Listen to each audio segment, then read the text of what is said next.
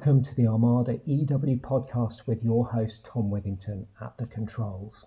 At least 10 aircraft have been shot down by man portable air defense systems or MANPADS during Syria's civil war. In April, the Washington based Small Arms Survey said it had recorded over 20 MANPADS attacks on civilian planes since 1973. Thousands of MANPADS remain in circulation with non state actors and countries of concern around the world. This scourge has prompted some airlines to invest in protection to defeat these threats. Bird Aerosystems specializes in countermeasures for civilian and military aircraft. We are joined today by their Vice President of Marketing, Shaul Mazarov. Shaul, great to have you with us. Welcome to the podcast. Thank you, Thomas. I'm happy to be here and I'm happy to uh, join this very interesting podcast. Great. Over the last 20 years, we've heard recommendations from figures in the Homeland Security world that airlines should have MANPADS protection for their planes. But bar a few exceptions, this has not happened. Why do you think this is the case?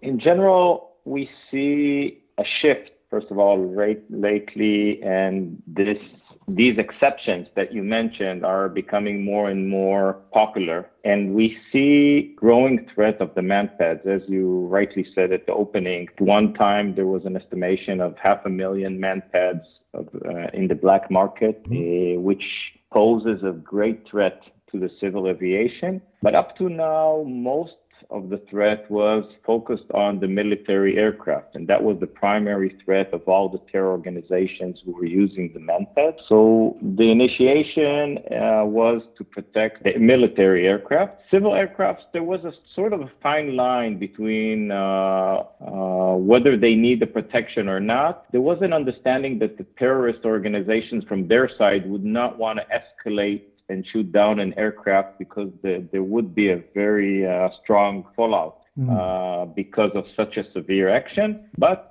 you know, they became more and more bold over the years and sort of we're right now in the sense where, okay, it, it could happen. And I think the first airline that started this protection took it seriously was the Israeli airline El Al which protected maybe five years ago their aircraft. And being involved in the discussions and sort of seeing the you know the conflict, most of the airlines are very much uh, concerned about the protection on one hand, and they would like to invest money in protecting their aircraft. But on the other hand, they're saying, okay, this will cost me more to procure such systems and install them. That's a one-time cost, okay. But then these systems, because they are ex- uh, externally mounted on the aircraft poses additional drag to the aircraft, which means they increase uh, by some percentage the fuel consumption and sort of increase the biggest expense that an airline has, their fuel expenses. And these airlines all are asking, okay, who's going to pay for this? In Israel, the government is the one to compensate the airline for this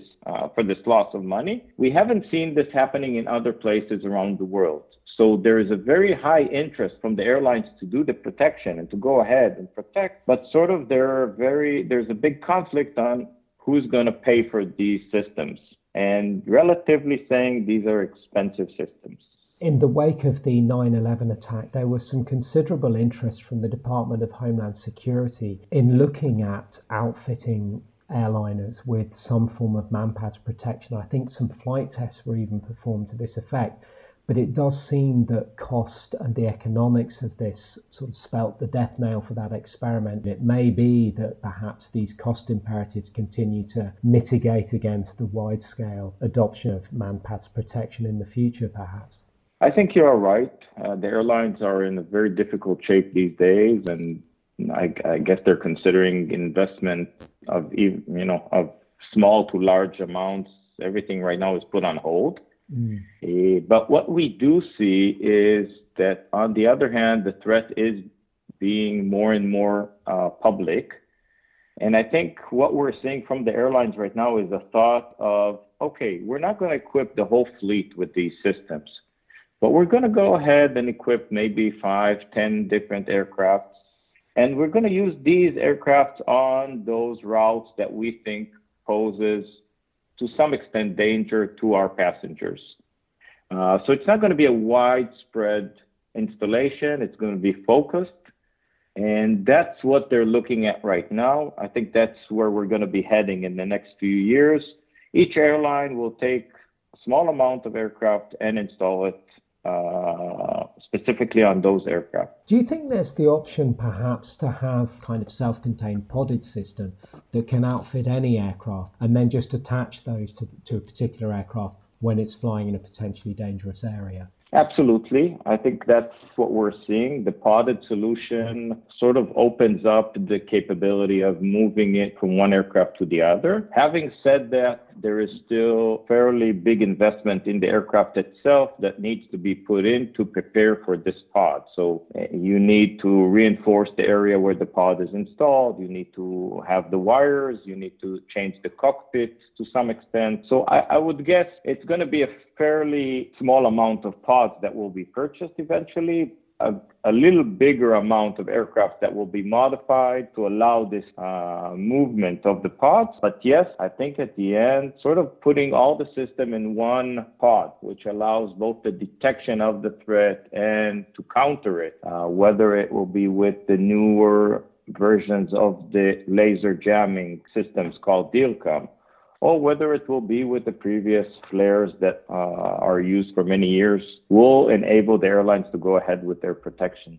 Sure, let's talk a little bit about technology. What approaches are being taken to protect civilian aircraft against manpads? I think uh, the approach right now is subject to finding ways to protect with many, many safety measures that need to be put in place in such a system. We're, we as companies that develop these systems are very concerned with the safety of these systems. And I think when we say safety, the most trivial thing is firing flares from an aircraft. We know when we see pictures of military aircraft shooting flares into the air and sort of the you know, it's a nice picture to take, but this is okay when you're flying in Afghanistan or Iraq and you're not so much concerned about what's happening on the ground. But a civil airliner that's coming into landing into JFK or O'Hare Airport suddenly shoots flares because there is something which is called false alarm, uh, and they think they see a missile and they immediately shoot the flares. There's a, a huge hazard and risk involved in that. And all of us were looking into ways, all of the companies, such as Bird, were looking into ways of solving sort of this conflict. How do you have a system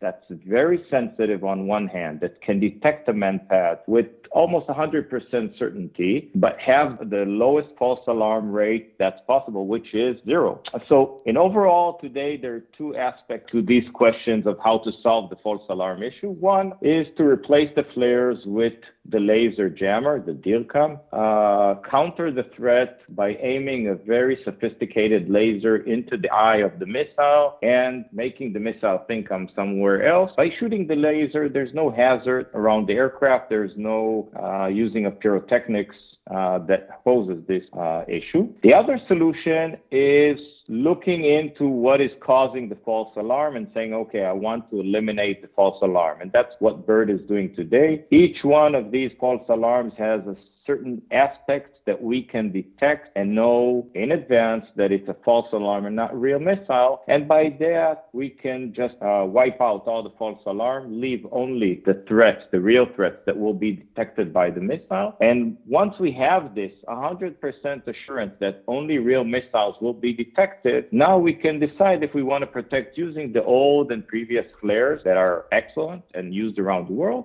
or whether we want to invest more money and use flares and or a laser jammer as well. We talked a little bit about some of the civilian customers that are using counter manpads technology for their airliners. Which other civilian customers are you finding as a company tend to be interested in manpads countermeasures? The civilian customers are ranging between head of state VIPs and the semi civilian organizations like the UN or the Red Cross, which are using completely civil aircraft, but under special use permit, which allows them to install special systems.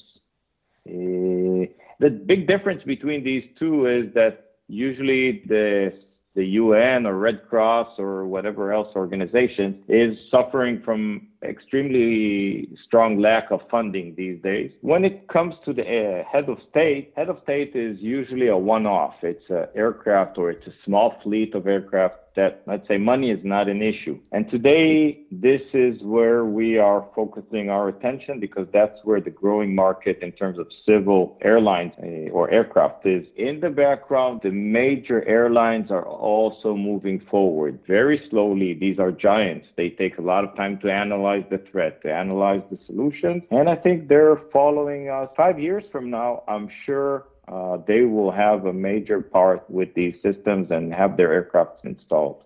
Geographically, where are you seeing the biggest demand for civilian manpads protection? The biggest demand comes these days from, I would say, the Middle East area. I think uh, Middle East is concerned with a lot of pro-Iranian groups and organizations like the Houthi in Saudi and others. We're seeing that there's high tension. We're using the manpads is something which is not out of the blue, and that brings these countries to consider more seriously equipping their aircraft, whether it's civil VIP aircraft on one hand, military aircraft, but also their airlines with these, you know, top A team that has the equipment installed on them to protect uh, the passengers.